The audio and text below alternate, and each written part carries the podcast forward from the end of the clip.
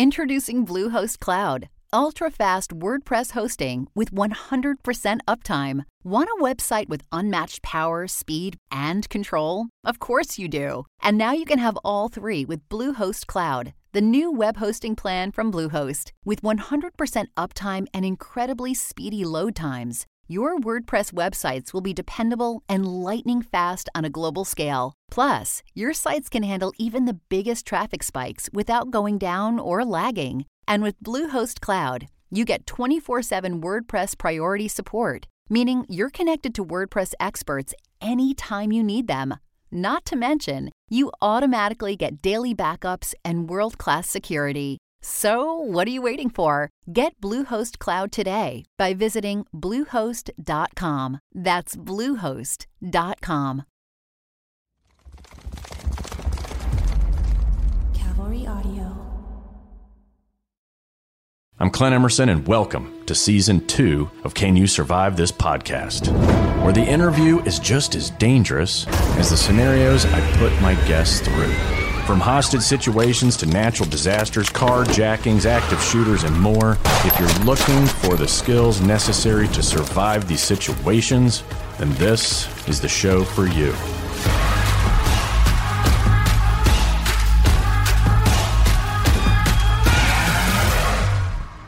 Hey, what's up, everyone? This is Clint, and thank you for listening to another episode of Can You Survive This Podcast? We are doing a compilation of the greatest hits, if you will, of the past. And we thought, hey, why not give you a taste of the best interviews you may have missed, the best survival stories and tips you may not have paid attention to last time? So hold on and get ready for Can You Survive This Podcast's greatest hits. Enjoy. Yeah, I think you and I both are big believers in mastering the basics is what makes you advanced. Hundred And a lot percent. of pe- a lot of people think there's supposed to be some ninja tricks out there that we're, we're not we're not teaching them that we know. And I'm like, nope, you just gotta master the basics. And I know that you've talked about this uh, Benghazi several times. So give the Cliff Notes version for those that this if this is our first time to hear about Benghazi, what happened in your role. You know, give us a quick little. Ver- that version you've probably said a thousand times. I'm sorry to make you say it again. It's not a problem, and it keeps the memories of Rone and Bubba alive as well. Right, I agree. Which we'll dig into them too. But uh, I was with, like you said, GRS Global Response Staff. That's the security operatives or agents or whatever the cool guy word you want to use, officers of the Central Intelligence Agency. And we were in Libya at that time, just doing what we usually do, which is protection, surveillance, counter surveillance, low profile protection, very low vis, uh, and then also doing um, uh, you getting the layouts and the atmospherics of the city, which we would pass on daily.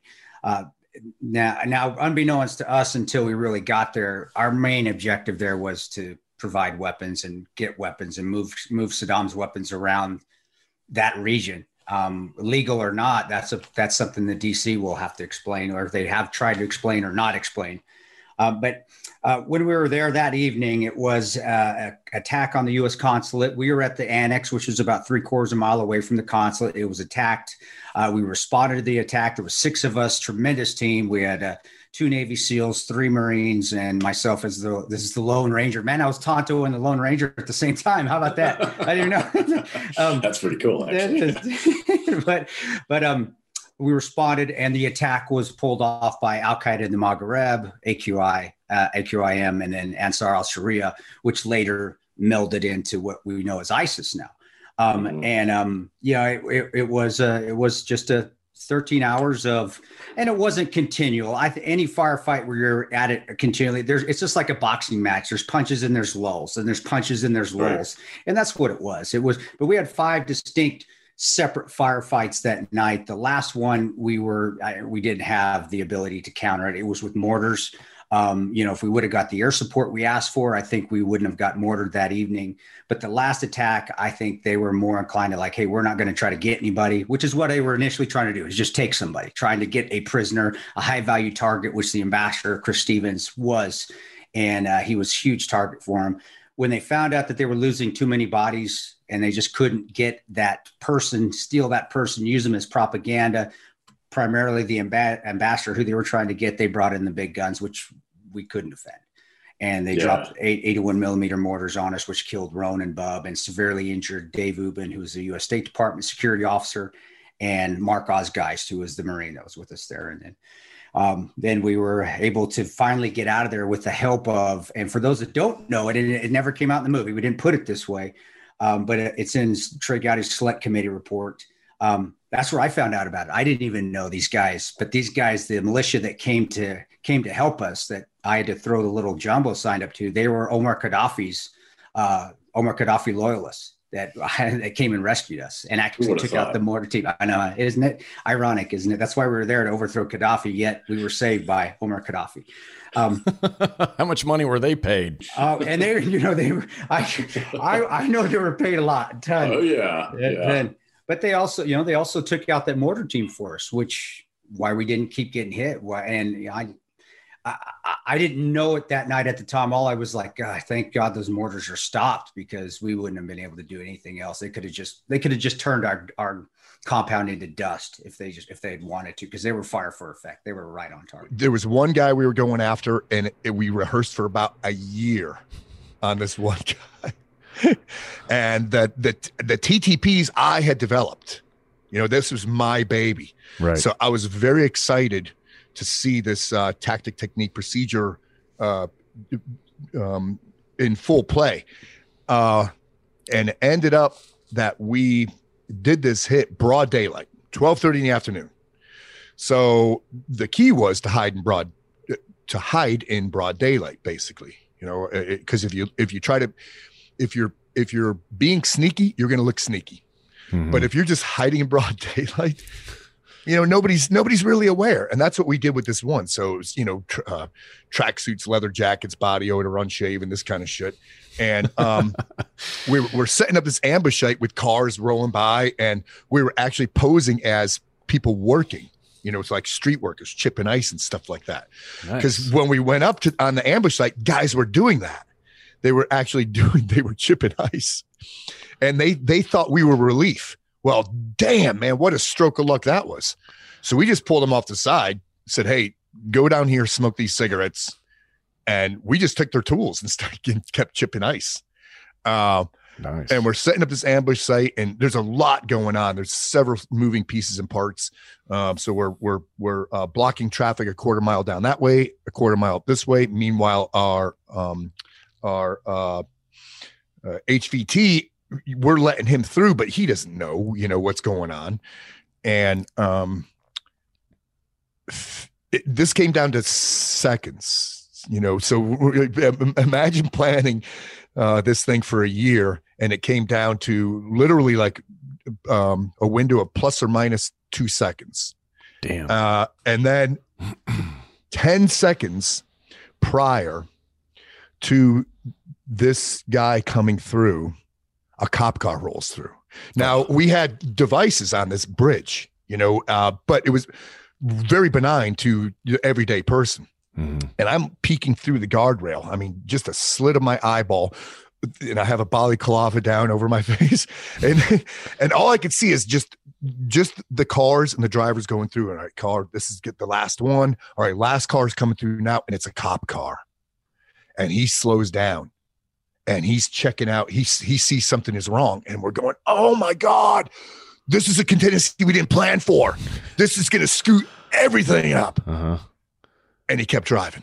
And I was like, holy crap. Yeah. But then um, so the uh the the hit went down real fast. It was like a minute and 30 seconds after a year of planning, right? So on on target about a minute and 30 seconds. Last minute, we brought a guy with us, an officer who had just been assigned. He just came across the hall, just been assigned uh, to a Saber squadron.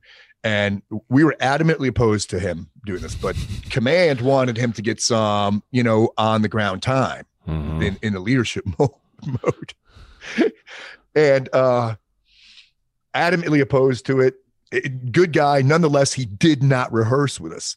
And he was just spazzing out like crazy. The hit was just finishing, and he assaults the pin, the pin car. He assaults the pin, the pin vehicle. Right. Our guys. but he doesn't know. it's our guys. He doesn't know because he wasn't part of the planning. And he's Oh, like boy. smashing, he's smashing the window and AR in the face. And they're going, Hey, bro, um, we're one of you. So Yeah. Kurt Busch, welcome to the show. Well, thank you. I, I appreciate that introduction. Um, yeah, I've checked a lot of boxes off, you know, in the NASCAR world, but I'm ready to check off these boxes here too. When was the last time you got a ticket? I got a ticket uh, this June, and it was in North Carolina. I'm on a rally with a bunch of buddies, and I was running in the back. You know, I was just chilling back there, Yeah. and the cop pulls us all over, and we're doing 82 and a 70. I'm like, oh, yeah. I'm like, this this is gonna be fine. You you didn't see us three miles back, you know, when we were really gassing it up triple digits. And he goes and grabs everybody's license and then comes back to the back car, which is me, and he hands me my license and he says, Hey, I need you to go up the road. Uh, I got too many people here on the side of the road. This is kind of a, a danger situation for all these people. Uh, I need you to go up ahead. I'm like, all right, cool. You know, I'm thinking I'm getting out of it. So I go up to the to where he told me to go. It's the next gas station up. And there's another cop that's about a mile before that gas station. And the red and blue blip. And now they're behind me. And I'm like, man, I was just told to go to the gas station up ahead. So I pull in, they get out. I get out, and the junior police officer in the passenger seat wants a picture because it's North Carolina NASCAR guy and they wanted a picture, Yeah. right? So I take the picture, everything's cool. And I still like haven't gotten my ticket yet. And and hours later, everybody trickles in to this gas station. Like now, now I've had like seven bags of Fritos, seven monsters. Like, like, what's going on? And he hands out a ticket to everybody on the rally. Everybody got a ticket. And I'm like, wait a minute. I took a picture with these guys three hours ago. What's whoa, whoa, whoa, whoa. Now I was mad. And my buddy's like, just grabbed me by the back of my collar, just get in the car, let's go. Yeah. And now I got to send it to lawyers, and they they handled it. It was you know it was three hundred dollar ticket. Somebody's got to show up in court. but I'm like, wait a minute! I had to take a picture. I thought we are out of this. You know what I mean? Yeah. Yeah. Yeah, That so it goes fair both- to me. It goes both ways. It can go worse, or it can get better. It just depends. Yeah. Well, there you go. For all you law enforcement listening, come on. Come on. It's up just be that? real. Just be real. Yeah. Picture equals zero tickets. Come on. Um, all right. So uh, we roll into, I think, the final one here Kurt or Kyle? you put your money on yourself. Sounds like we're done here. You know, you're talking to the to the faster one, the better one, and the more handsome one. Yeah. No, I, I love the the rivalry that we've Yeah. always had. Uh, a lot of people don't know seven years younger than I am, and so we didn't race against each other at all as kids. You know, I was over here, he's over there, and by the time he got to Cup, I'd already mastered it. And so it took him three, or four years to kind of catch up at the Cup level. Yeah. And then when he did, boom, it was on. Like, like we were we were like at each other for a while. So it, it's been good over the years. You know, we've, we've kind of had all the ebbs and flows of who's who's going to be bigger, who's going to get more stats, who got us here, uh, who had what imagery issue problems. You know, like we've gone through it all together, and at Yeah. this point right now, like we both throw an arm around each other and go, "Dude, we've we've done it all." Let's let's go through this. It's pretty good. Ritland is credited for helping mainstream the Epstein didn't kill himself internet meme. At the end of an interview with Jesse Watters on Fox News, Ritland asked if he could give a PSA. And I'm going to kind of paraphrase here. And uh, you basically, at the end of answering one of the questions, you said, if you see the coverage about combat dogs and you decide you want one of these dogs, buy one fully trained and finished or don't buy one at all. And Epstein didn't kill himself. so um, now I know you've kind of told me the backstory to that, but uh, so what what caused you to kind of throw that out there? And who would have who would have thought it's the most Googleable thing about you? Well, uh, yeah, I mean, of all things to be remembered by, it's uh, probably not at the top of my list of uh, preference. But um, you know, the, the, the weird thing about it is, is a couple things. One is that um, I I was just fucking with him. Basically, is that I had done a number of interviews that week because it was on the heels of the uh, ISIS uh, Baghdadi raid, where he you know they sent a dog in on him and he clacked himself off before the dog got there and so everybody wanted to know all about dogs. It was kind of like, uh, you know, post Bin Laden raid when they found out a dog was on it and everybody lost their shit over it. But, um, I, you know, it, it, was at the end of an interview where to, to me, it just felt like uh, Jesse Watters was, was kind of scoffing at it like, ah, it's a fucking dog. Like he just was, wasn't taking it that serious. At least that's how it felt to me after I'd done like CNN and, and other, other big media outlets that were, you know, asking really good questions and, uh, and we're taking it pretty serious. It seemed like it was just kind of a joke to him, and, and it was irritating. But on the way there, uh, sitting in traffic, it was it was kind of right at the start where Joe Rogan had mentioned it before, and, and there were there were a few memes that that were you know out that were just funny, but it wasn't like a huge thing yet. Um, and so, literally, totally off the cuff, like I had planned on doing the PSA thing because so many people had reached out saying, "Oh, hey, I want a puppy," and uh, you know, the, the internet sales of fucking Malinois, you know, skyrocketed, uh, you know, and, and, that's bad for a number of reasons. But so I wanted to say that to use that, that as an opportunity to tell people like, Hey, it's a serious breed. Like if, if you don't have one that's totally finished and trained by a professional and, and they teach you how to handle the dog, you're, you're asking for it. I've seen it too many times to, to know better. Mm-hmm. And then just at the end of it, I threw that in there, just kind of fucking with them.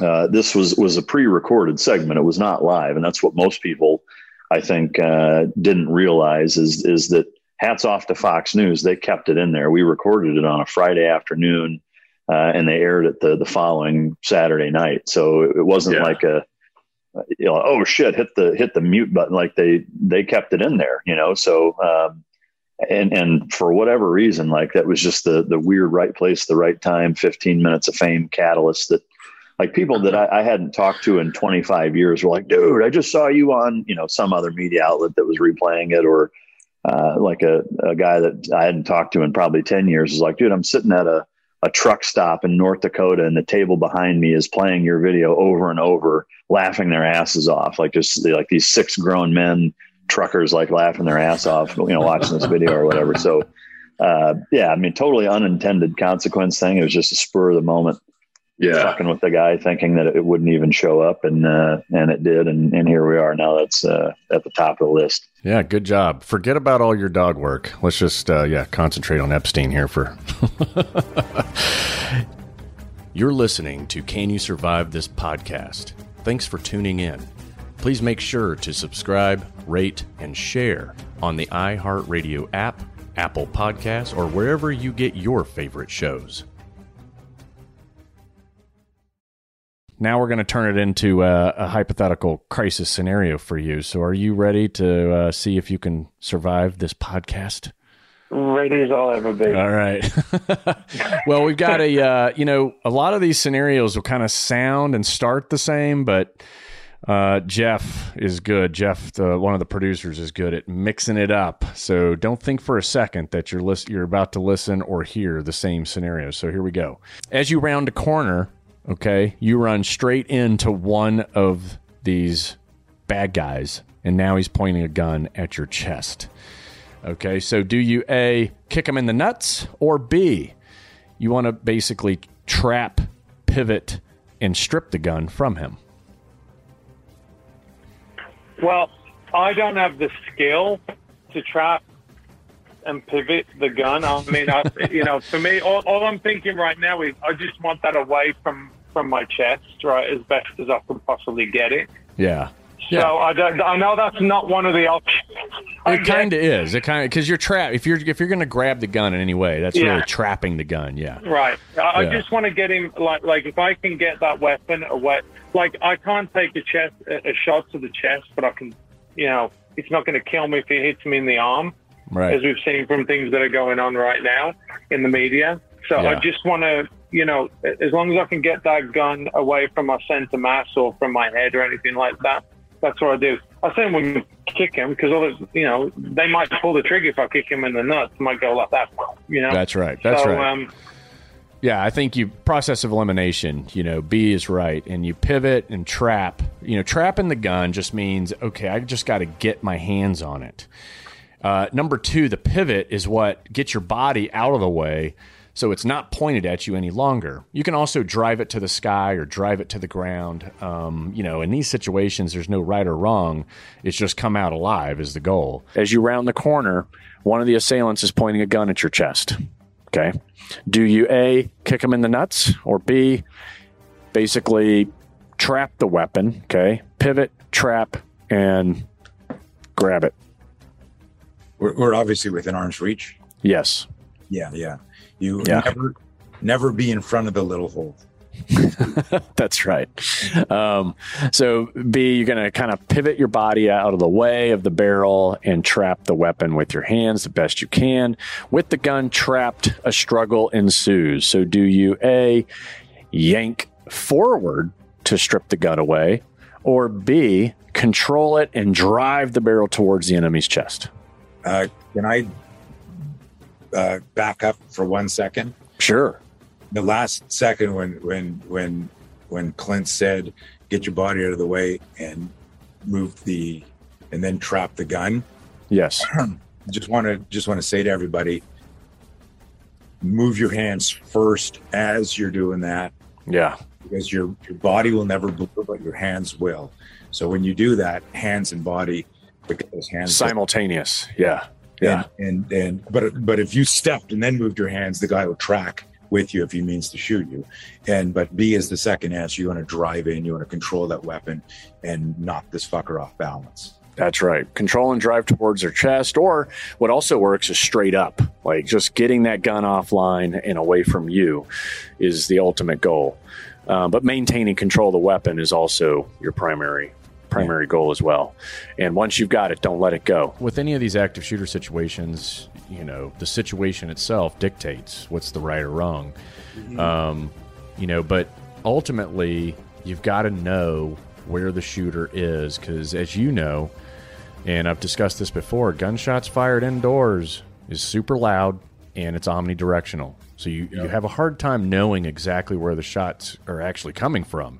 Um, sometimes they sound like they're coming from the right, but really they're coming from the left. But uh, yeah, if you so looked at active shooter scenarios in schools and malls and stuff, a lot of times the groups of people were running right towards the dude because they, Exactly. they heard gunshots and it re- reflected off the wall and they ran right into the actual shooter. So, Yeah. very good point for sure. Yeah, so freezing up is never never a good idea in a survival situation. Stay low to the ground, and uh, finding cover gives you better chance of survival than freezing up and being an easy target. So uh, you stay low and you you get moving. So next, do you a get behind a large rack of food in order to hide uh, from the shooter, or b stay low, zigzag over to one of those freestanding meat coolers.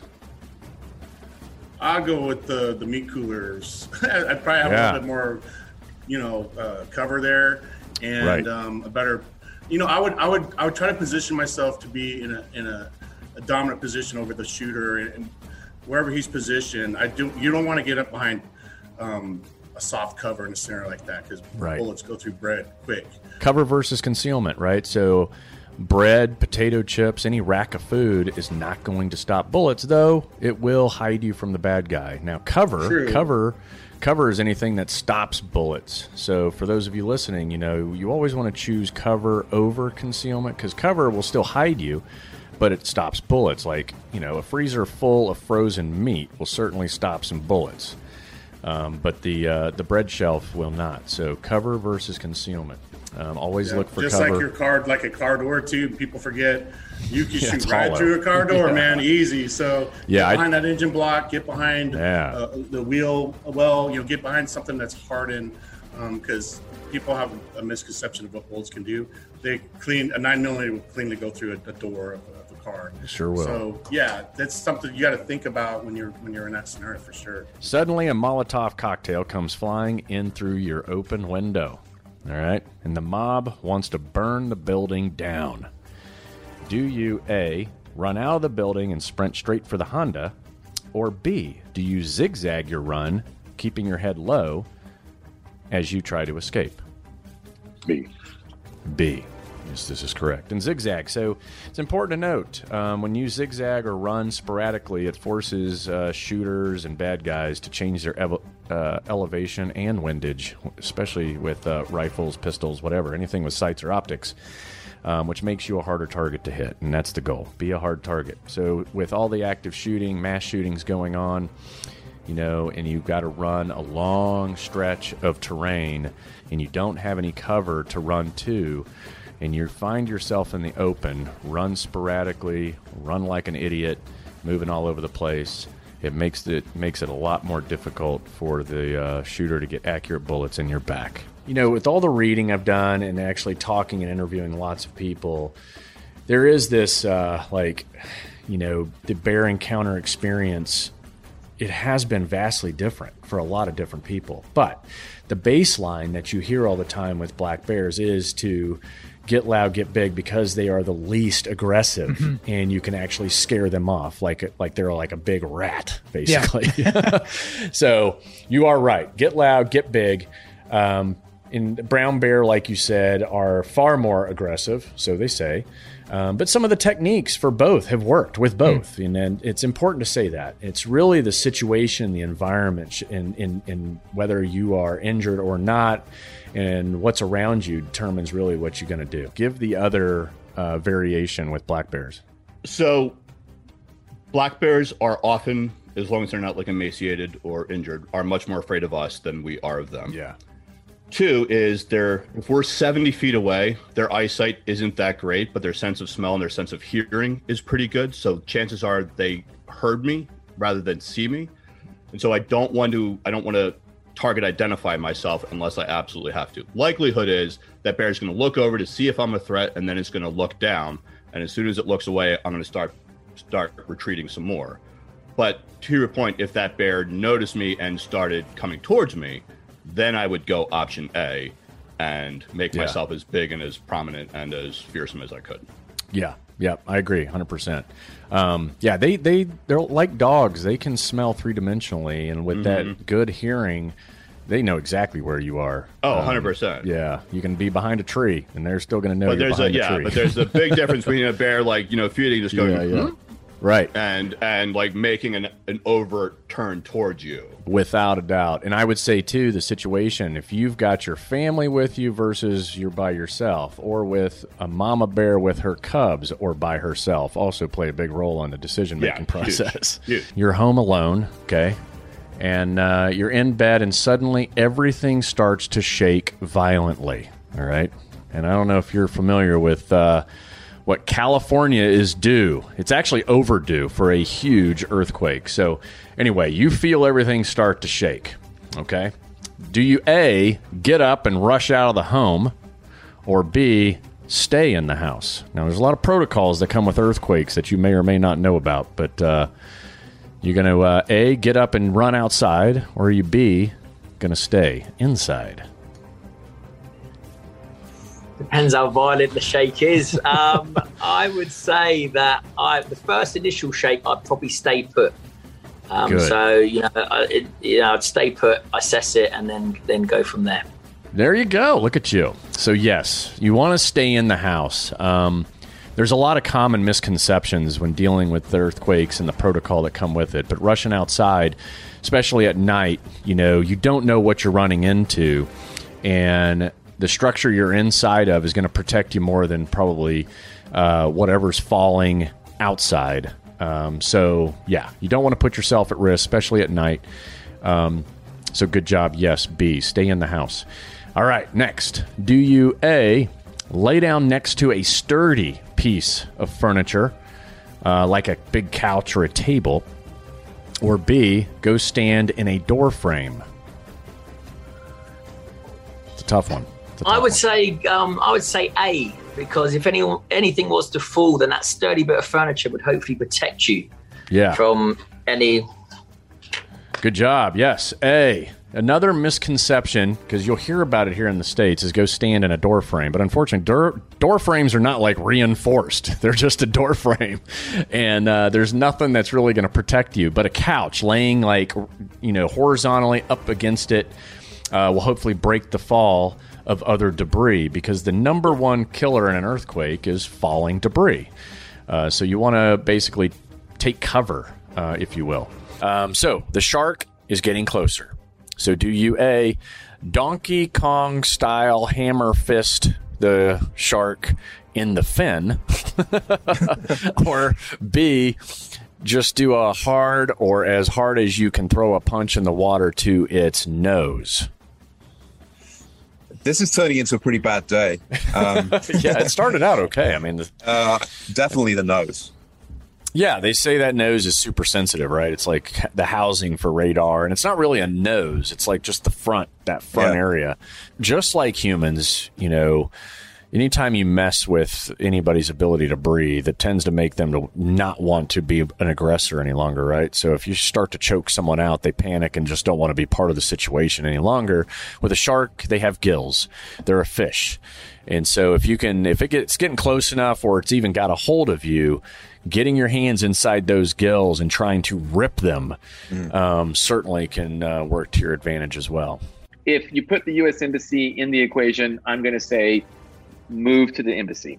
The embassy is your safe haven. That is where you can. That is where you can finally take a breath and relax. And actually, once you get inside safe haven, I mean, you you know you've got everything at your disposal at that point. You know, as an American citizen, what I, I think a lot of people don't realize they don't value is when they travel, um, not knowing where your embassies are, not knowing how to get to even a consulate, not knowing where the consulates are not knowing how to get there, uh, you know, in dire straits. So even though I would like to fly, Australia is a big ass continent, and that little Cessna isn't going to get me very far, you know. So I'm going to just keep. I'm going to keep the goodwill rolling with this Honda. Keep that goodwill rolling and get right Yeah. to the embassy as quick as I can. Uh, if those are the two options, I, uh, God, see, I'm gonna die, dude. I'm I'm gonna wrestle the gun away. I'm not getting the fucking car. Well, that'd be very Texas of you for sure. Um, But, you know, when you're outgunned, outnumbered, or taking severe blows to the head, sometimes you have to temporarily surrender to take control of the situation so Yeah, you I can think escape. that I think that I would get I would get in the car. I mean, I'm putting There myself in that perspective. I would get in the car because I mean, you know, that's that's you know, otherwise I'm getting shot. But yeah, that that's the, you, you talk tough, but I'd get in the car. Yeah, I mean, it's can you take control of a person with a gun even though you don't have anything? Yes. And I think a lot of people are underestimate their capabilities and they see a person with a gun and immediately go, he's got the advantage or she's got the advantage. I can't do anything. I might as well just sit here. I might as well do nothing. Um, I agree. You could fight, yeah, but you take a chance of you know taking a round in the gut or or in the head or or in the chest, and um, but or if you know what you're doing, you really think it through, you can take advantage of these guys, give in temporarily, and uh, so that you can set yourself up for a clean escape later. So. Um, but once again, if you're outgunned, which you are, outnumbered, or taking severe blows to the head, uh, that temporary surrender is always a good option. Um, and the reason I say that, especially severe blows to the head, the last thing you want to do is get knocked out and then wake up chained to a wall in a place you have no idea where you're at. Older model cars, you used to be able to kick out like the the entire brake light, and then you could stick your arm out and actually wave, right? And people could see an arm hanging out. Now these days, with these newer cars, it's pretty much closed up. The frame is right there, but you can pull the wiring harness, you know, and totally kill the brake light so that hopefully um, a cop sees that or someone sees that and reports it. Um, so yeah, you got to get creative in the trunk for sure. And if any of you out there want to practice 180s, I mean, there's a couple of tricks to this. Uh, to a reverse 180 is literally you put it in reverse, and you're going to look back into the direction in which you want to go um, and you're going to give it gas. And then you're going to run that steering wheel all the way around so that you can flip that hood uh, 180 degrees uh, with your ass towards the angry mob. And in the middle of all that, whether it's a stick or whether it's an automatic, you got to shift from reverse into neutral so that it glides, and then into drive once your nose is forward. So reverse 180s, um, they take some practice, but they're actually pretty easy and effective. And you can usually do it if you do it properly and get good. You can do it in one lane of space, believe it or not.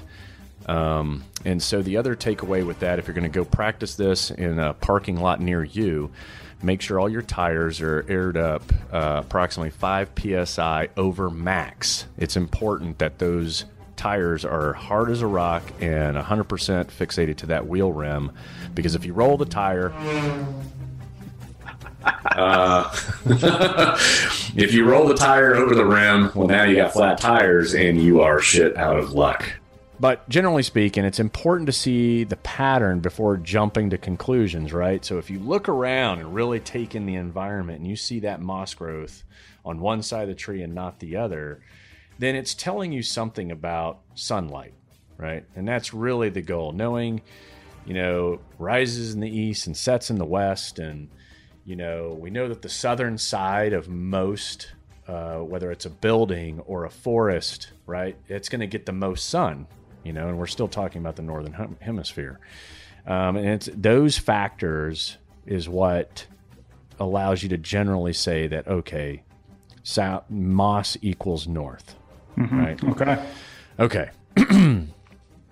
uh, so now that you've been heading um, north for a while, according to the Moss compass, uh, you're getting thirsty, and uh, you happen to come across a stream. All right.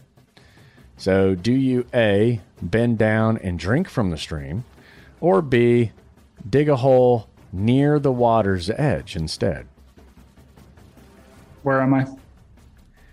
You are, you're, you, you basically found a stream. Okay. You're heading north, Uh, and you can either drink directly from the water in the stream, or maybe dig a hole I'm gonna at the dig. edge of the stream. I'm gonna dig. I hate to say I, I broke this every single day in Alaska, but I I I felt a little safer way up there. Um, Yeah. But I'm going. I'm going dig. I mean, you are at the top of the stream up there. I mean, right? I mean, by the time you're in like Canada or even Colorado, a lot of stuff is peed in the water by the time it gets to those Mhm. points. It is All right. eighty percent urine at that point. Yeah, so I think when you're in the Arctic, it's safe to say that, you know, it's probably pretty safe water to drink. Now you're enjoying your coffee uh, before you leave when you notice um, a real dodgy looking fellow looking at you. And, uh, and looking at other patrons on the patio, right? So he's kind of scoping some things out. Uh, this guy does not look like he belongs there. Um, he's not ordering anything to drink. He's just kind of hanging out looking sketchy. So, do you A, avoid looking at him, drink your coffee, and look at your phone as to not look at the guy and draw any attention to yourself, right? Or B, keep your eyes on him uh, without making it too obvious. Yeah, I'd definitely be watching him. Yeah. Keep your eyes on him. Eye contact. Yeah. I agree. Um, we just we actually just had like Spencer Coursen, who uh, you know he's a safety kind of security guy, who also works in crisis management, and he had a client um, who was in this exact scenario uh, where she just kind of ignored the problem.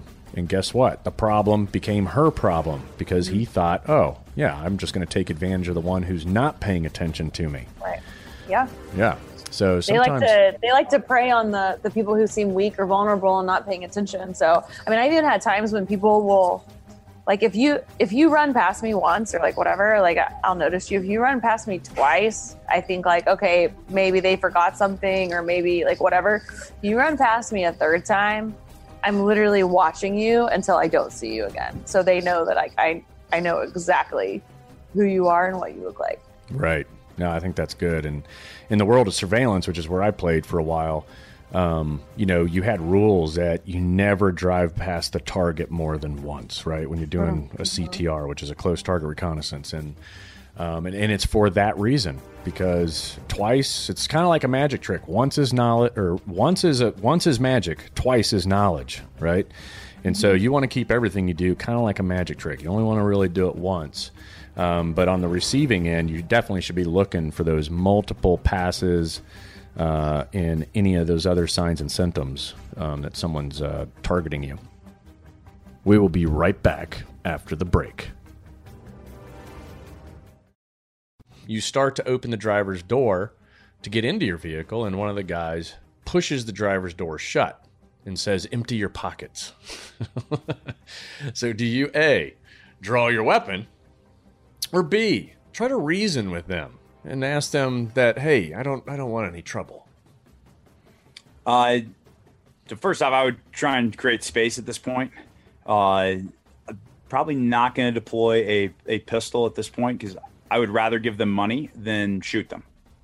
Uh, and you haven't said whether or not they've they've produced any weapons yet. Uh, so I'm, I'm assuming that they haven't. They're just they're asking for money. Uh, so I'm, I'm going to try and comply with them, right? I'm, I'm going to you know continue to engage verbally, but I'm definitely not going to get in the car at this point because you get crushed getting in the car right there. uh, and I'm going to be circling to try and make sure that I'm lining up both of their guys, right? You can't get flanked. So you, you have, it, it becomes a movement game at this point to make sure that you are, uh, that you're tracking on both of the threats at the same time. Yeah. You answered beyond the answers, which of course I wouldn't expect any less from you. Um, but I did we I did put you as drawing your weapon because you're an aggressive kind of guy. Okay. So A, you draw a weapon. but uh, just like many of these, there's two right answers sometimes, you know, and it's really situation dictates, just like in real life, correct? It's really dependent on what's going on. You're already outnumbered. You could you could literally pull a weapon and probably get away with saying, "Hey, I was outnumbered. I felt threatened, and so I pulled a knife or I pulled something to try and intimidate them back and create space or whatever." Um, which leads to a little sidebar conversation. I'm curious your thoughts on this. And uh, I went through this with John Lovell, Warrior Poet Society, right? And you know, we are as military trained that if you pull your weapon, you better be pulling the trigger kind of mentality.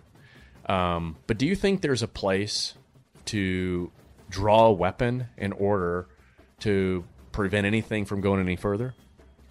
Ab- absolutely. Uh, okay. yeah, yeah, I mean, I I tell guys that I used to say, don't pull your pistol out unless you're going to use it, mm-hmm. and that was a very immature, less experienced military. me that, military. That, that said that yeah. because cops pull their pistols out all the time and and shoot people very rarely.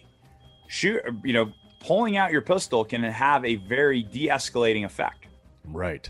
Right. Yes. So what now? What I tell guys is, it's never posturing. It's never I just want to win an argument, uh, so I'm going to pull my pistol out.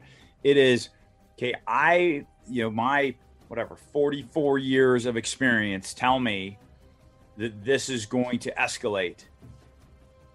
Therefore, Yeah. I am going like I'm ready to shoot this guy if he takes two more steps forward. Therefore, if I can pull my pistol out now and say, "No, buddy, let, let's just go ahead and stop right there," you know, if if I can do that and he leaves, man, that's a much higher level win. It's always a higher level win to win with a lower level of violence Yes. right? Couldn't because I get to go home, he gets to go home. I'm not even if it's a righteous shoot. That's still like I'm getting arrested that day.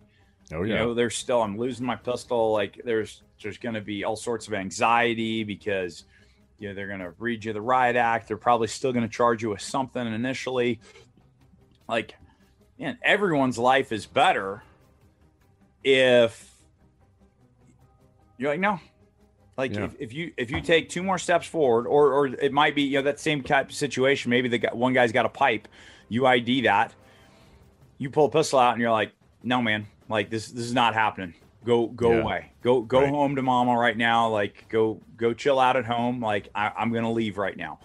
Uh, but in your mind, you're like, if he comes around, if he breaks 12 o'clock on my truck, I'm gonna burn him down because I can't. Because past that, it's he's too fast for, Yeah. for me to be able to to engage him. Um, Right. and that is a significantly higher level win. And I also think too, you know, you mentioned the word basic, basic, basic a lot, and I think people forget that really our job with any skill out there is uh, you, you master the basics, then you will become advanced. It's not about showing up and learning some Jedi stuff. There are there is no Jedi stuff. It doesn't No. exist. It's So mastering the basics is what makes you a Jedi, right? I love that. That is perfect. That is that is exactly the key. Like I tell like I told people this for years. If you, you know, the secret to winning is simple. Master the fundamentals and then execute them faster than the bad guy. Yeah. That's it.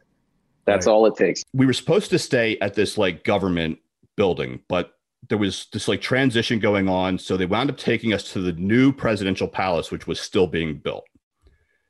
And it was one of those things where you walk in and they have all the presidents' photos lined up, but all of them are like 18 months in duration because they keep getting assassinated. yeah. And you're like, okay, this isn't this isn't really great for instilling confidence. And they're still like painting the house, they're still like screwing in the light bulbs. And then I see these like two, two or three like military convoys coming in. All these guys with like AK-47. I'm like, what the? And they're like, this is my protection detail. Hmm. That's gonna help me with the with the uh the delegation that's coming in. Plane lands the next day. I've got three, I've got a, a pack of three. I've got the head of the organization, his number one, and a deputy. None of them are American. The only other two Americans are the pilots. But the airport, the private airfield, was attached to the presidential palace. So we've got this whole like three trucks of protection people. We're there for three days. First day, everything goes fine. Second day, I start to see the protection detail is like half of what it was. By the third day, it's 15 guys down from like 150. And I'm like, what's going on? We uh, have a couple meetings scheduled for that day, and I get a, a ping from my guy at the embassy who's like, hey, when are you scheduled to leave? And I'm like, later this afternoon. He's like, no, leave now. Yeah. And I'm like, I'm like, how much time do I have? And he just took, he just texted me back RFN, like right fucking now. Mm-hmm. So I'm like, shit. So I get the pilots to the plane, have them start ramping things up, get the the number two to let the boss know that we've got to go.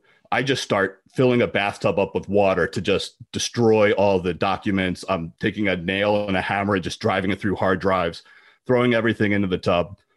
Realize that there's an SUV in the garage that can get us to the plane. Fortunately, the keys were still in there and the driver was asleep he would wake up in a storage closet a couple hours later get everyone on the plane or sorry get everyone onto the suv we get to the plane load it and as we're ramping up you see the military convoy coming through the gate and the same and the same general that was like telling me how great his protection team was was the one that was leading the coup and i was like hey man drinks on Time you next go. time we're- next time we're there i was like Whew.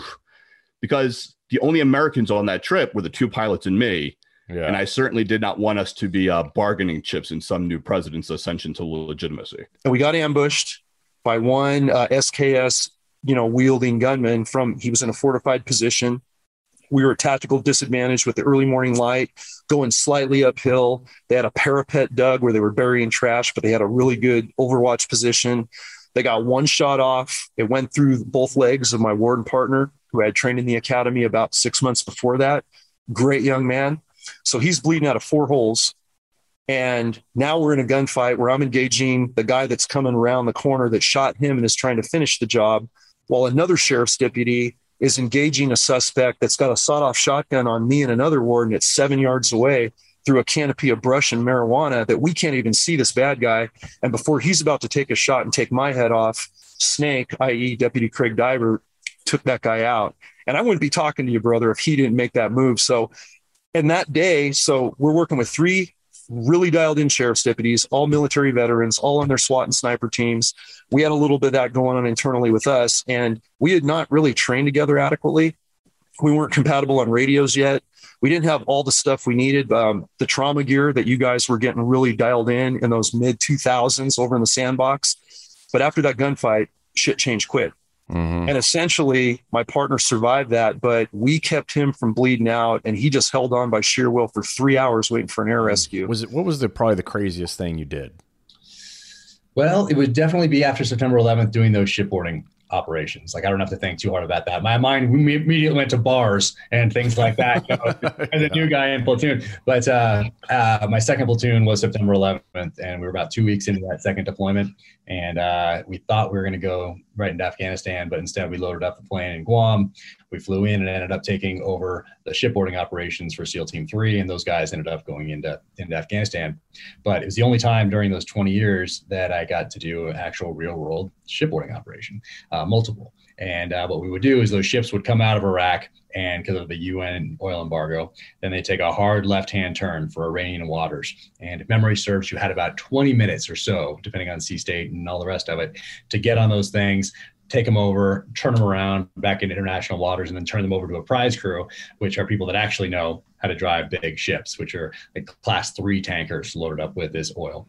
Um, so it was interesting to do that because they put these passive countermeasures in place. Uh, and for people listening, a passive countermeasure would be something that is not directly like shooting at you. So they take barbed wire, string it up all over the deck. So if you tried to throw a fast rope out, it would get fouled. So you couldn't fast rope onto the deck. That meant you had to come in from the ocean, which meant that in these crazy sea states, it's a lot harder because they would always wait until it was be they knew it was going to be very difficult for you in a small craft to come up alongside and board. And then if you did do that, then they cut the ladders off on all the la- on all these different le- levels. So instead of being able to scamper up, even once you're on board these things, scamper up to the next level, you couldn't do that because they were cut off. And then all the windows and doors were welded shut as well. So you have to get in there with an exothermic torch, with the saw, usually a combination of both, and uh, and get in there to take these things over. So you're on the clock to do this. Yeah. Get Iranian yeah. waters, you got to get off that thing ASAP.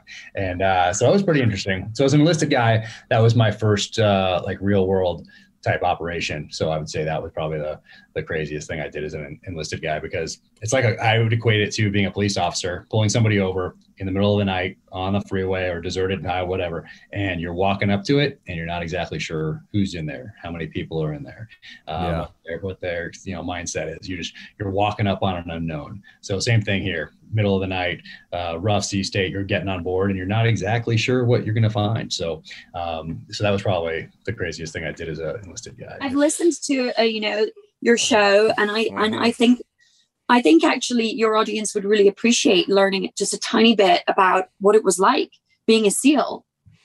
Come on, give us some, Um, give us a couple. no, of it was like yeah, okay. My my experience was uh was pretty unique. It was cool. I got to you know, and I went through BUD/S class 203, which uh, you know was in 96 ish, and then went to SEAL Team Three and got to spend time at the NSA, and then finish my career on the East Coast at uh, Development Group. You know, and uh, anyway, it was. Uh, I got lucky. I got to do the combat thing, but I also got to do more of the clandestine covert side of the house, pretty much an even split. Um, and it's the last part of my career most people are interested in. Unfortunately, you know, I can't really get into the details of it, but all when I- well, I, I, you know what's funny is when I when I built the right kind of crazy, um, and I I too used a little bit of the American Psycho kind of stuff to build the right kind of crazy, um, because I feel like that's what you need in order to you know kind of go into special operations anyway. But um, they the beauty of it is the government redacted a hundred pages and that's a lot when you when you write a book. I mean, we had to basically do a complete rewrite uh, once we got the manuscript back from the Pentagon, and they sat on the on that manuscript for a year. And then uh, when we finally got it back, you know, we were able to still turn it into something. Is this Um, is this a hundred deadly skills? No, no, that's th- that book. Those books actually did really well. The right kind of crazy, which I'm going to go and a buy hundred deadly skills. yeah, so hundred can- deadly so skills. that I can put them in my next movie in my in my uh in my uh next There you go. next, next Catherine Black sequel. Dude, that would be awesome. I, actually, I'll just send you some if you want them. But uh, the um, yeah. The, anyway, the book is great because it kind of tells you all this stuff, but then you see the redacted. I left all the redacted crap in there so that people could then kind of piecemeal, you know, what I did later, kind of together. But yeah, that's that's it in a nutshell. So there you go, listeners. Uh, at the request of uh, Lewis Linton, we uh, we got it. We got some uh, Clint stuff in there. I love it. It's fascinating. And as you know, I'm one of the idiots that likes to thread the needle and drive like an asshole in between cars. Um, and I think that one of the most memorable moments with you, we had a, a government issued van, right? And we are in in Hawaii and I was kind of the designated driver for all the assholes. So it was like a 16 passenger government issued white van. And we get on Highway 1 in Hawaii, and I drive that thing like it's a Formula One car. And by the time we get done, which was very normal for me, it's just how I drove. And you, we get out of the van. I forgot where we were or what we were doing. You probably remember because your memory is like fucking thousand times better than mine. But I just remember you coming up to me and showing me your hand, and it had beads of sweat in it. And you're like, "This is what your driving does to me." in a van. In a van, yeah. Yeah. Did you say A team? A team, yeah, yeah. Oh, yeah. They had to build Hold on, something. Every episode, they had to build something at the end. Yeah, And it's kind of like yeah, uh, a little probably bit of totally MacGyver. but it was fantastic. Yeah. Yeah, let's uh let's do a little tribute here. One of my uh, alarm features is definitely um, something. Oh. Crack commando unit, prison by military court for a crime they didn't commit. I can do the whole thing from memory. Yeah. They Yeah. survive as soldiers of fortune. If you have a problem, if no one else can help, and if you can find them, maybe you can hire the A team. Still gives me goosebumps. I tell you, I have the utmost respect for our military, uh, all branches, and all the decisions that they have to make out in the field to save their own lives, their their platoon, their comrades, and everybody that's with them, and also the the decisions to protect our freedoms. Uh, it's it's huge, man. Man, I, I'm lucky. I get a roll cage and a helmet, and I get to go 200 miles an hour, and it doesn't hold a candle to what our military do. So thank you. No, thank thank you, man. Thanks for your goodwill and and uh, supporting the troops the way you do. I know it's all appreciated. I was one of those guys that kind of brushed it off, like you know, yeah, all right, support us, great. Support us, don't, because the job was really you know at the forefront, and I had front sight focus at the time. But now that I've been out, guys like you um, making it happen. Um, for, for all the veterans, it, it, I think it, it makes a world of difference. So uh, keep up the good deeds and we uh, we sure appreciate you coming on the show, sharing your racing knowledge, your uh, your fiery, crazy situations, and uh, of course going through this scenario with us. We do appreciate it, and thank you. No, no, it's my pleasure. No, it was a blast, you know, to jump in with you and to go through this process. That was great. And again, uh, there's so much to to learn about NASCAR, and this helps people see it from a different direction. So I'm happy to to be a brand ambassador for not just Monster Energy, but for NASCAR. Yeah, you are. You're a great. You're a, a great symbol of the community, and like I always say, folks, keep it simple because crisis will complicate the rest. And until next time, be safe out there. And for those of you listening, hey, uh, keep it simple because crisis will complicate the rest. And be safe out there until next time. Can You Survive This Podcast is a production of Calvary Audio and iHeartMedia. Recorded live from a secure location here in Dallas, Texas. Produced by Brandon Morgan, Jeff Apple, and Clint Emerson. Executive produced by Keegan Rosenberger and Dana Brunetti. For Calvary Audio, I'm Clint Emerson.